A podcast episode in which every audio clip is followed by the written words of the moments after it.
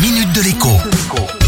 Bonjour à tous. Si vous possédez une voiture, sachez qu'elle peut vous rapporter de l'argent ou tout au moins vous en faire économiser. Pour cela, il y a tout d'abord l'autopartage. Ce système n'a pas été inventé par Blablacar, loin s'en faut. Quand j'étais plus jeune, à l'époque du Minitel, eh bien ça existait déjà. Et pourtant, 25 et même 30 ans après, l'autopartage reste encore quelque chose de fumeux, mystérieux pour des dizaines de millions d'automobilistes.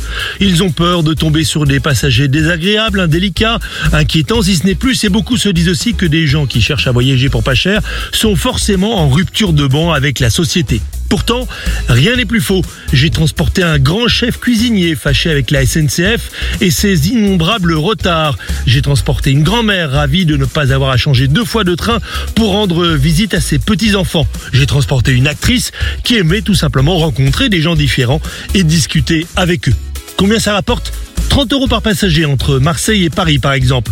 La moitié si l'on s'arrête à Lyon. Avec deux passagers à bord, eh bien le péage et une partie de l'essence sont réglés. Quant au petit trajet en autopartage, il réserve parfois une surprise. Certaines collectivités versent en effet un bonus aux conducteurs qui prennent des passagers à leur bord.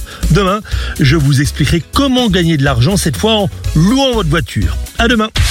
Minute de l'écho avec Jean-Baptiste Giraud sur radioscoop.com et application mobile Radioscoop.